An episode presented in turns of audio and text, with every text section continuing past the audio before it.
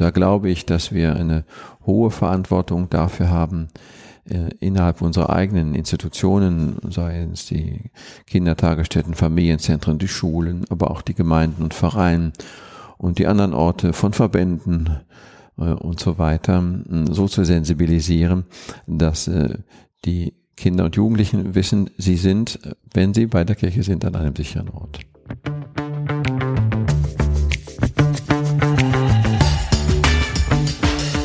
Augen auf und hingehört. Der Präventionspodcast im Bistum Essen.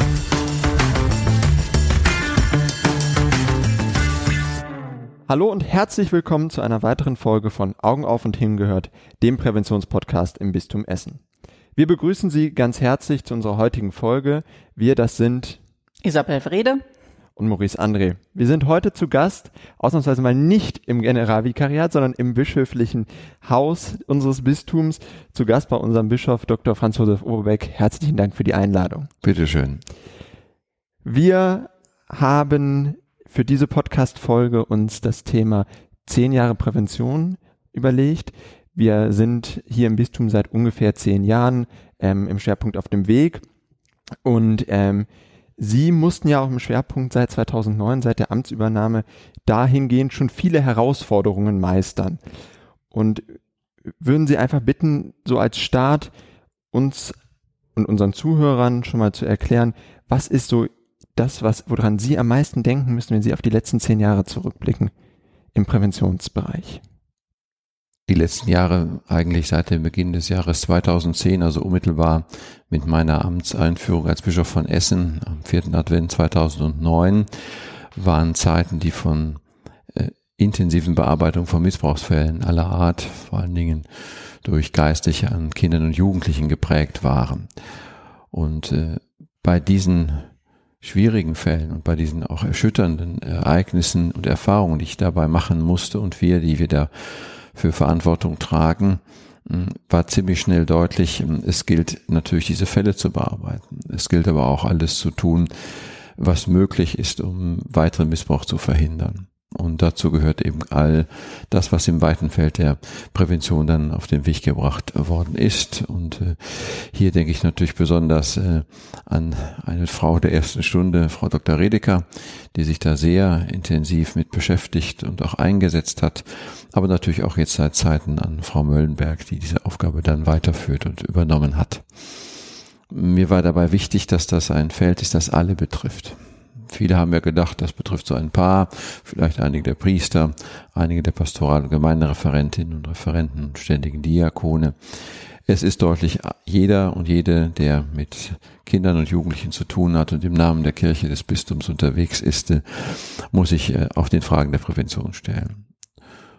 Das nächste, und äh, das ist ja ein weites Feld, äh, ist die Frage, wie geschieht denn eine solche Präventionsarbeit? Und hier ist in den letzten nicht nur zehn Jahren, auch schon vorher, erstes auf den Weg gebracht worden und jetzt natürlich intensiviert, um deutlich zu machen, wir erreichen, und ich bin froh darum, doch wirklich fast alle, von denen wir sagen müssen und können, ohne Präventionsschulung werdet ihr auf keinen Fall weiter Kinder- und Jugendarbeit machen. Wir haben diese Missbrauchsthematik ähm, in diesem Podcast deswegen auf die letzten zehn Jahre zugespitzt, weil wir gucken wollen, wo kommen wir her und wo geht es auch noch hin. Und ähm, wenn wir da dann auf Ihre Geschichte gucken, ähm, ist es ja auch so, dass Sie als äh, Vorsitzender der Kommission für gesellschaftliche und soziale Fragen der Deutschen Bischofskonferenz sicher auch damit in Berührung kamen. Können Sie davon uns berichten, inwieweit da Missbrauch auch der Tagesordnung war, inwieweit das für Sie zum Thema wurde? Im Rahmen der Deutschen Bischofskonferenz und ihrer Arbeit ähm, haben natürlich diese Fragen des, äh, der Präventionsarbeit äh, immer auch zu tun mit den sozialen und gesellschaftlichen Herausforderungen, vor denen wir stehen. Und die zeigen sich durchaus unterschiedlich, äh, wenn Sie ganz Deutschland in den Blick nehmen. Für die Kirche war wichtig, dass wir sie in jedem Bistum äh, verortet wissen und dass es äh, überall Verantwortliche gibt, die die nächsten Schritte verantwortet gestalten und vor allen Dingen auch dafür einstehen und ein Gesicht zeigen. Mir ist das im Rahmen meiner Arbeit äh, dieser Kommission deutlich geworden, indem ich unter anderem auch ähm, auf europäischer Ebene unterwegs bin, nämlich mit der Komeze, das heißt ähm, mit der Versammlung ähm, all der dafür Verantwortlichen der Bischofskonferenzen, die zur Europäischen Union gehören. Und hier haben wir sehr unterschiedlicherweise gesehen, wie die Länder in Europa sich mit dem Thema Prävention befassen, beziehungsweise auch nicht befassen. Und da war ich immer, das Wort ist an dieser Stelle eigentlich falsch, stolz, dass wir schon so viel nach vorne gebracht haben, sowohl in der Kirche in Deutschland, in unseren Diözesen, aber natürlich auch in unserem Bistum Essen und da ich ja auch katholischer Militärbischof für die Deutsche Bundeswehr bin, selbstverständlich auch äh, für alle Arbeit in der katholischen Militärseelsorge. Ähm, hier zeigt sich sehr deutlich, dass wir ein Feld vor uns haben, wo wir nur gemeinsam gewinnen und verlieren können.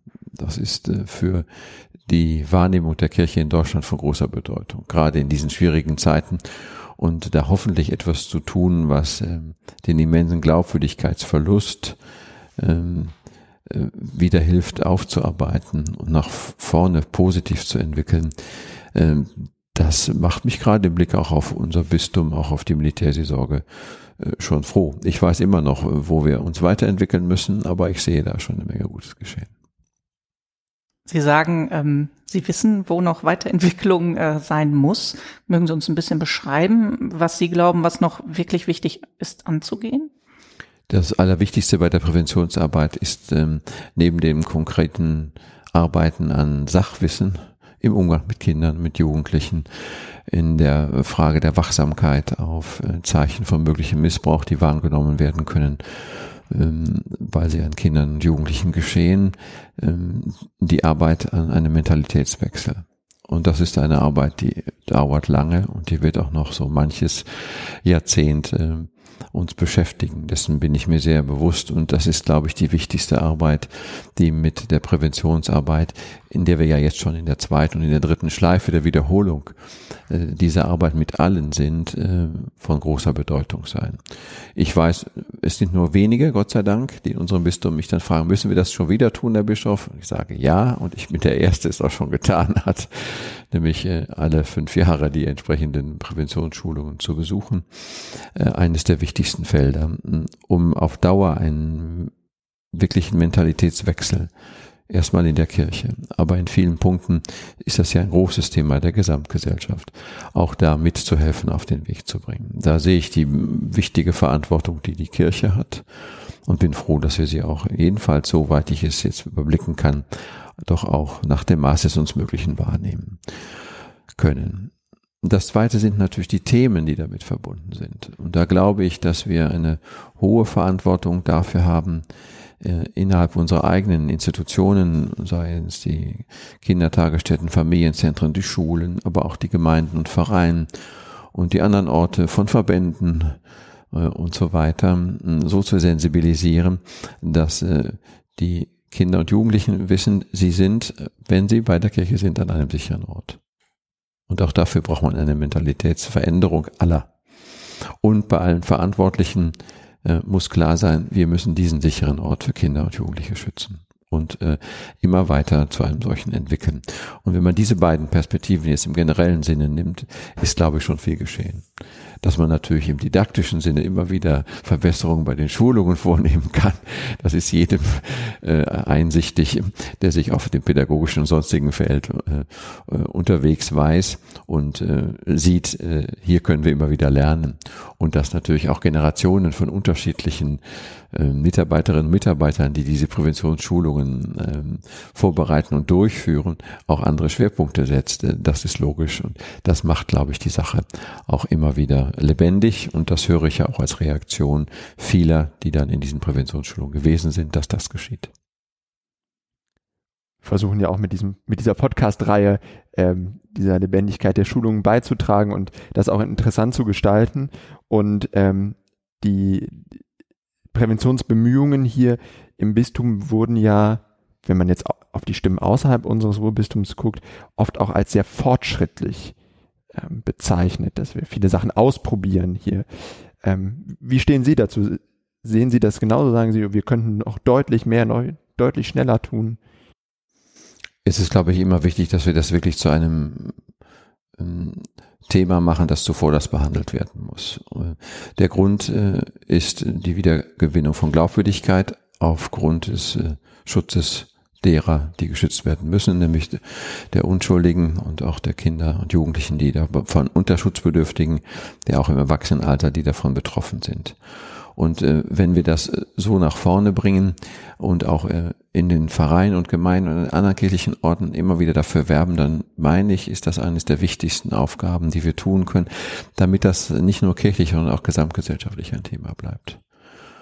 Und äh, wenn ich dann sehe, was in Ferienlegern geschieht, wenn ich sehe, was das bedeutet für die Vorbereitung von Gruppenstunden mit Kindern und Jugendlichen, äh, wenn ich in der festen Überzeugung bin, auch die letzte Kommunionmutter gut überzeugt zu haben, auch sie muss in eine Präventionsschulung, dann kann das äh, wie ein Baum, der tiefe Wurzeln greift, äh, hoffentlich dazu führen, dass es eben ein Baum des Vertrauens wächst, wird, der wächst und äh, dafür äh, ist die Präventionsarbeit eines der wichtigsten Felder von Arbeit, die wir machen können, denn die Kirche lebt vom Vertrauen der Leute, der Jungen und der Alten, der Kleinen und der Großen, der Schwachen und der Starken.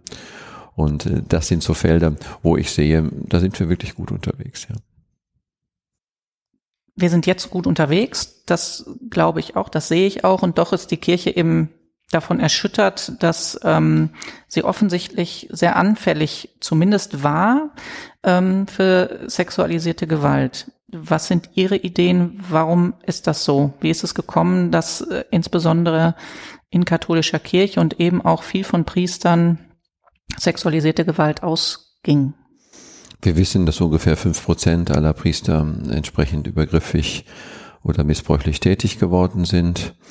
Ähm, das ist immer wichtig, auch all denen zu sagen, die daran verzweifeln, dass sie alle in die Mithaftung genommen werden.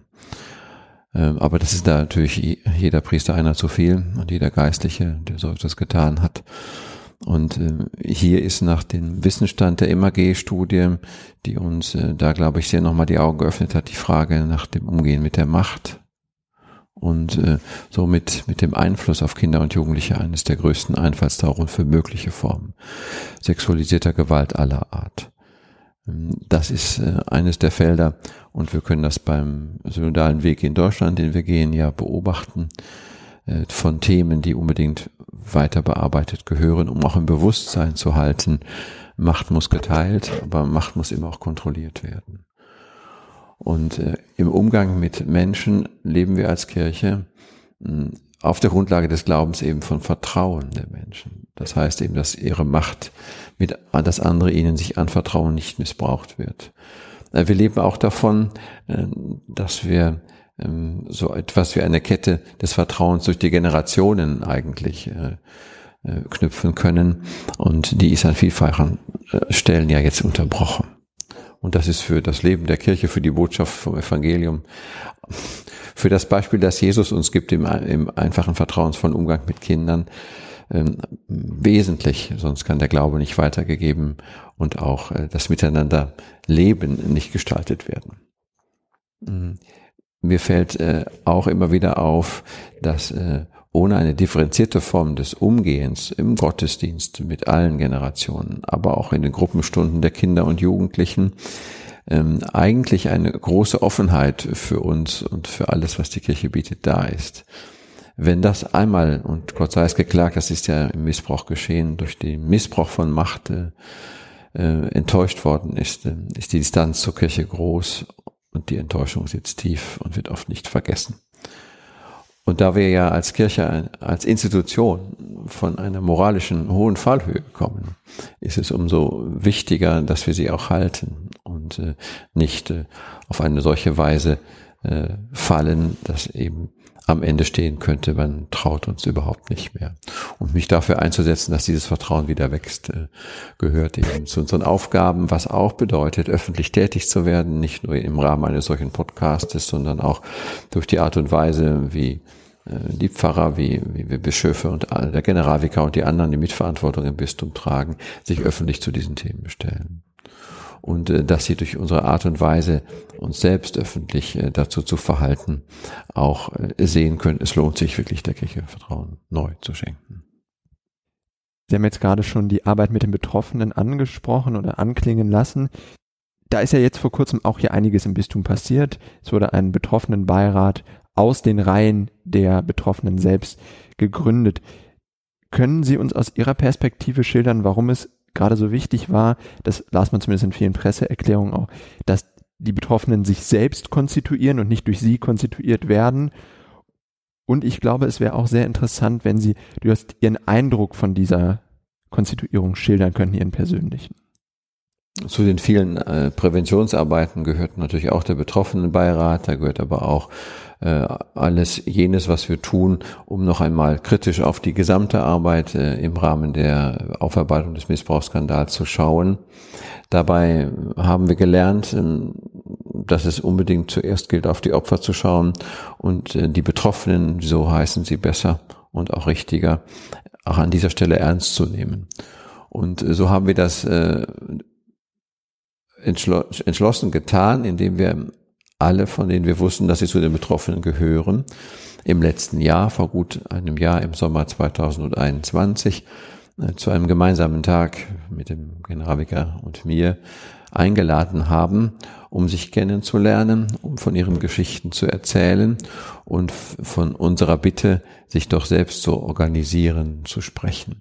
Und das ist dann mit begleitender Hilfe von außen die aber nicht der Generalvikar auch nicht ich übernommen haben, gelungen, eine solche Gruppe zu installieren, die sich dann auch verständigen konnte auf eine gewisse Struktur, auf eine Arbeitsstruktur, aber auch auf eine Gruppe unter denen, die gekommen waren. Es waren damals ungefähr mehr als 50 die in die Wolfsburg gekommen waren, äh, die dann jetzt als der betroffenen Beirat fungieren wollen. Das äh, verlangt viel Sensibilität, aber natürlich auch die Bereitschaft zu demokratischen Entscheidungsprozessen. Die konnten die äh, untereinander gut regeln und ich war auch der Überzeugung, die Betroffenen sind Erwachsene mit einer heftigen Leitgeschichte. Sie gehören jetzt zu denen, die wir da auch so ernst nehmen müssen, wie sie selber sich entscheiden. Und darum haben wir diesen Weg gewählt. Ähm, und er ist bisher jedenfalls weiter auf einem guten Weg. Da bin ich froh drum. Wenn wir ein bisschen bei den Betroffenen bleiben, ähm, in Fällen sexualisierter Gewalt sind sie ja immer eingebunden ähm, und sie führen auch Gespräche oder bieten das zumindest ja ähm, jedem Betroffenen auch an, ein Gespräch zu führen. Ähm, wie erleben Sie die Gespräche und was nehmen Sie daraus mit? Also welchen Auftrag spüren Sie, wenn Sie in solche Gespräche gehen? Das sind sehr eindrückliche und auch äh, nicht viel Kraft kostende Gespräche wegen der Aufmerksamkeit, aber auch angesichts des Erschütternden, was ich zu hören bekomme und äh, was mir oft auch mit einem großen Vertrauen berichtet wird. Ähm, das ist je nach Geschichte der Betroffenen, je nach dem Erlebten unterschiedlich, auch unterschiedlich, was berichtet wird, aber die Art der Atmosphäre und der gleichzeitigen Ehrlichkeit, mit der die Betroffenen mit mir sprechen und auch meine Aufmerksamkeit erbitten und äh, oft eben auch ein, ein Wort, manchmal der Entschuldigung, aber mehr auch der Anerkennung ihres Leids, ähm, was deutlich macht, ähm, vor welchem Abgrund wir da gestanden haben, immer in all diesen schrecklichen Missbrauchsgeschichten, derer ja viel zu viele sind, die zu berichten sind und auch angesichts der so unterschiedlichen Geschichten, die, die diese Betroffenen zu berichten und zu erzählen haben. Mm, am Ende ist es äh, in der Regel erstens so, dass äh, wir uns gegenseitig äh, ähm, nochmal mit großer Aufmerksamkeit zuhören, wie es uns jeweils damit gegangen ist. Das tue ich jedenfalls, um, um diesem Gespräch einen guten Rahmen zu geben. Manchmal ist ein Wort der Bitte um Entschuldigung angesagt.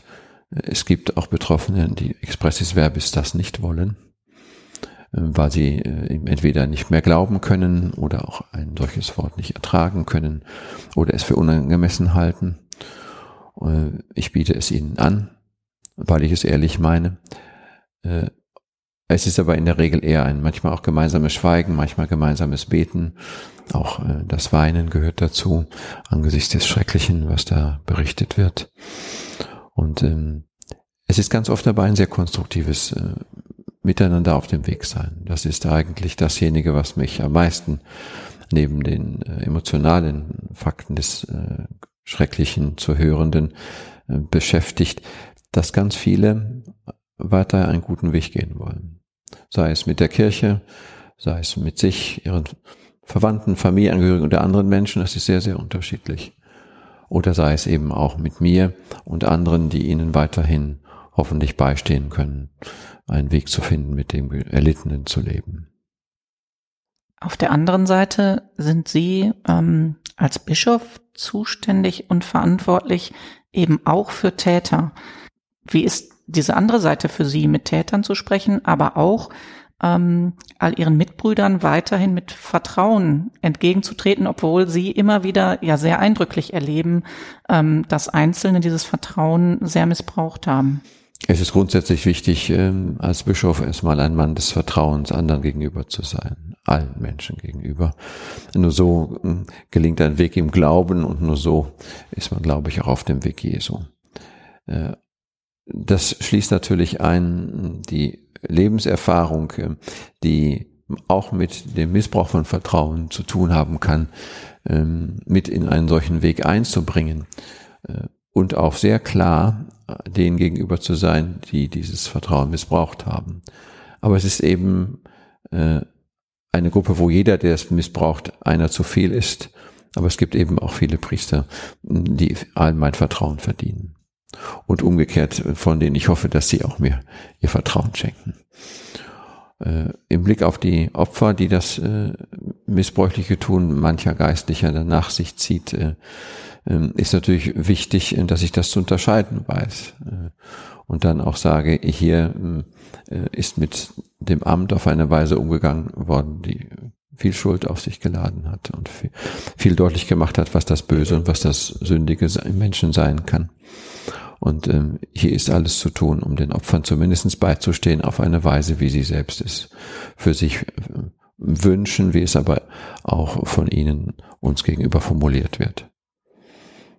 Bei den Tätern äh, ist immer wichtig, äh, dass hier mit Klarheit agiert wird, dass hier kein Wiedereinsatz in der Seelsorge möglich ist, dass äh, auch je nach Schwere der Tat, aber nach einem Verfahren, das nach klaren Prinzipien und Rechtsvorschriften abgewickelt wird, ein Urteil gefällt wird, ähm, das eben oft ja auch mit klaren Kirchenstrafen ausgeht, äh, die deutlich machen, dass äh, so ein Tun in der Kirche keinen Platz haben darf und auch nicht mehr haben darf. Wenn wir jetzt so ein kleines Stück schon mal nach vorne gucken, wird ja voraussichtlich im Frühjahr nächsten Jahres auch ein neuer Schritt in der Aufarbeitung der Präventionsarbeit insgesamt hier in dem Bistum veröffentlicht, die sogenannte IPP-Studie. Was erwarten Sie oder erhoffen Sie sich von dieser Studie für die Präventionsarbeit? Wichtig ist äh, im Rahmen dieser Arbeit, dass wir das Bistum, der Generalvikar und ich formuliert haben, besser zu verstehen, äh, an exemplarischen Fällen dargestellt, äh, warum es oft äh, so lange gedauert hat, bis äh, Missbrauch offen wurde, bis Opfer sich und Betroffene sich gezeigt haben und bis deutlich geworden ist, was das Bistum getan oder auch unterlassen hat zu tun das ist eine Lerngeschichte für uns. Und da hoffe ich, äh, dass wir aus dieser Lerngeschichte eine Menge äh, gewinnen können für gerade die Präventionsarbeit im Sinne dessen, dass zum Beispiel äh, mancher Versuch von Vertuschung noch einmal deutlicher zum Thema gemacht wird, damit viele vor Ort lernen, dass das nicht sein darf. Oder dass ähm, manches Verhalten von Betroffenen nicht richtig gedeutet wurde. Dass auch hier sprichwörtlich die Augen aufgehen und wir wissen, was wir zu tun haben. Und dass es auch für mich als Bischof und für uns äh, als Diözese bedeuten, äh, noch einmal kritisch zu fragen, ist unter den Rücksichten, die uns äh, diese Fälle jetzt, wenn sie bearbeitet werden, zeigen, die bisherige Arbeit adäquat aufgestellt? Oder zeigen sich da auch noch blinde Flecken von Aufgabenbereichen, die wir jetzt neu zu übernehmen oder auch zu neu zu gewichten haben oder auch nochmal neu gestalten müssen. Ich glaube, dass äh, auf diese Weise auf Dauer auch ein Bewusstseinswandel weiterhin mitgeprägt werden kann, indem man an solchen Fällen exemplarisch zeigt, ähm, dass die Kirche selber auch einen Weg gegangen ist, der ein schlimmer gewesen ist, der aber jetzt in der letzten Zeit auch zeigt, er ist ein Lernweg, der eine Lernkurve, die deutlich äh, nach oben geht, äh, beweist. Gerade im Blick auf den Schutz der Opfer und im Blick auf eine energische Verfolgung der Täter und auch Offendeckung der Strukturen, die diese Taten möglich gemacht haben. Und auch so lange oft, es sind ja manchmal Jahrzehnte, bis jemand etwas gesagt hat, haben im Dunkeln gelassen. Mit unendlichem Leid für die Betroffenen selbst. Ich würde gerne noch mal so ein bisschen ähm, Präventionsarbeit zurück im Sinne von ähm, ganz neu ist nochmal aufgetaucht in der Präventionsordnung, ähm, dass sexuelle Bildung auch Teil der Präventionsarbeit ist. Und ähm, das ist ja insgesamt ein großes Thema. Sexualität in Kirche ist schwierig belegt. Ähm, wir haben Out in Church jetzt äh, gerade hinter uns, äh, was heißt hinter uns, mitten sind wir mittendrin. Ähm, Out in Church hat da viel in Bewegung gesetzt, ähm, wo nochmal deutlich wird, dass eben genau dieses Thema Sexualität ganz viel Schwierigkeiten in Kirche macht, weil Leute sich nicht ähm, wiederfinden, weil ja das Thema schwierig ist. Warum ist es aus Ihrer Sicht sehr wichtig, ähm, dass Sexualität nochmal anders in Kirche aufgestellt wird als Thema? Das gehört sicherlich zu den äh, wichtigen Fragen der, der Grundkräfte des Menschen und des Umgangs mit ihnen, äh, sich eben, wie gerade schon beschrieben, den Fragen nach der Macht und der Machtwillen zu stellen, aber auch den sexuellen Kräften, der sexuellen Identität oder auch äh, den anderen damit verbundenen Identitätsfragen, die ja noch weit darüber hinausgehen.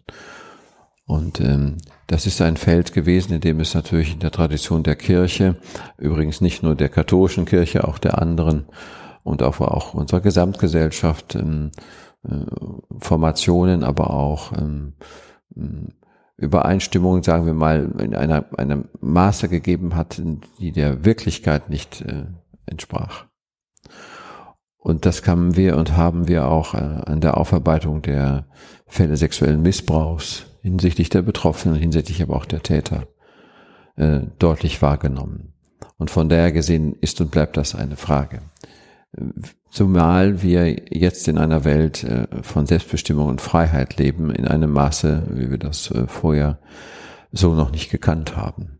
Das hat dann eben wieder äh, zur Folge, dass äh, jede und jeder sich gerade auch äh, im Blick auf diese beiden Felder von Identitätsbestimmung, Macht und Sexualität ähm, in vielfacher Weise selbstbestimmt aufstellt und auch aufstellen muss. Dabei können die, die Perspektiven der Kirche eine Hilfe sein, sind sie auch in manchen Punkten, aber in anderen eben nicht. Und gerade weil zur Ausübung von Macht auf Sexualität gebraucht und missbraucht geworden ist, ist es umso bedeutsamer, das zu tun.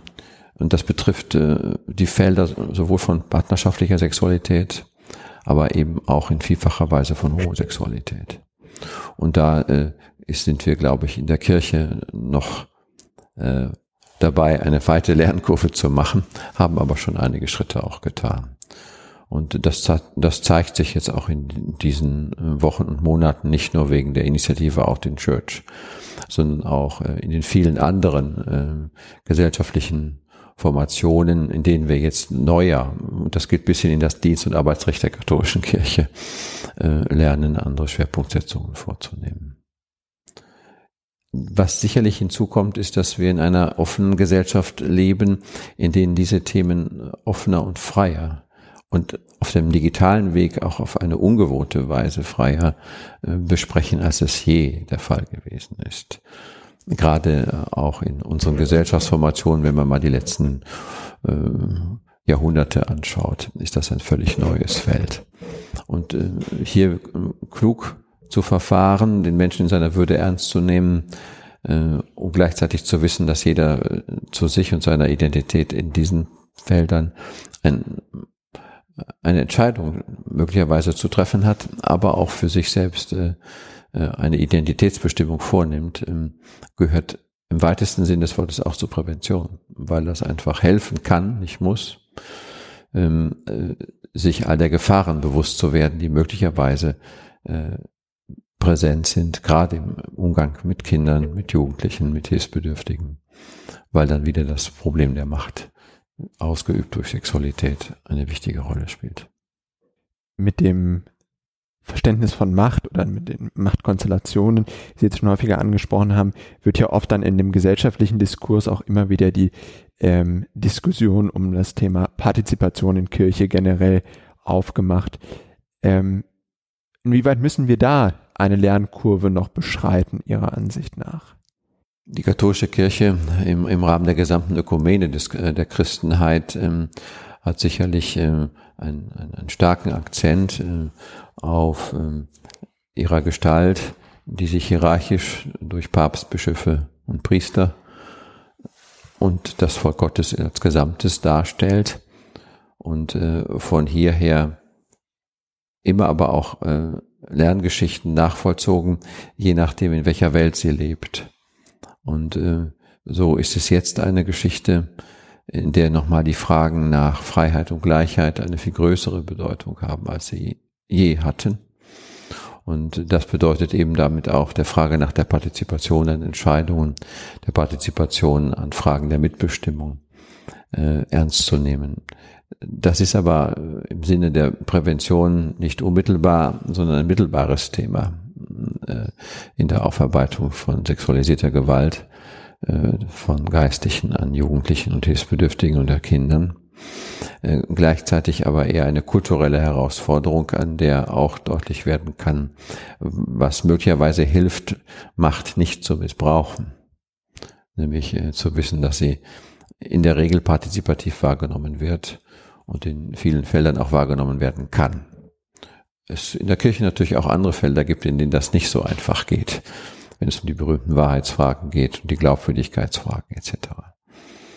Hm, mir scheint das äh, momentan nicht äh, so ganz einfach mit all den äh, Problemfeldern des, ähm, der Prävention im, Rahmen von sexuellem Missbrauch eine Rolle zu spielen, aber im abgeleiteten Sinne schon weil Menschen, die davon überzeugt sind, dass sie Macht partizipativ gestalten, mit anderen teilen äh, und auch deswegen aufmerksam auf die anderen sein müssen, hoffentlich auch ein Gespür für die Würde des Gegenübers äh, entsteht, äh, die wahrscheinlich bei den allermeisten der schrecklichen Missbrauchsfälle, in der die Würde des anderen ja missachtet worden ist, und zwar abgrundtief, überhaupt nicht im Bewusstsein war.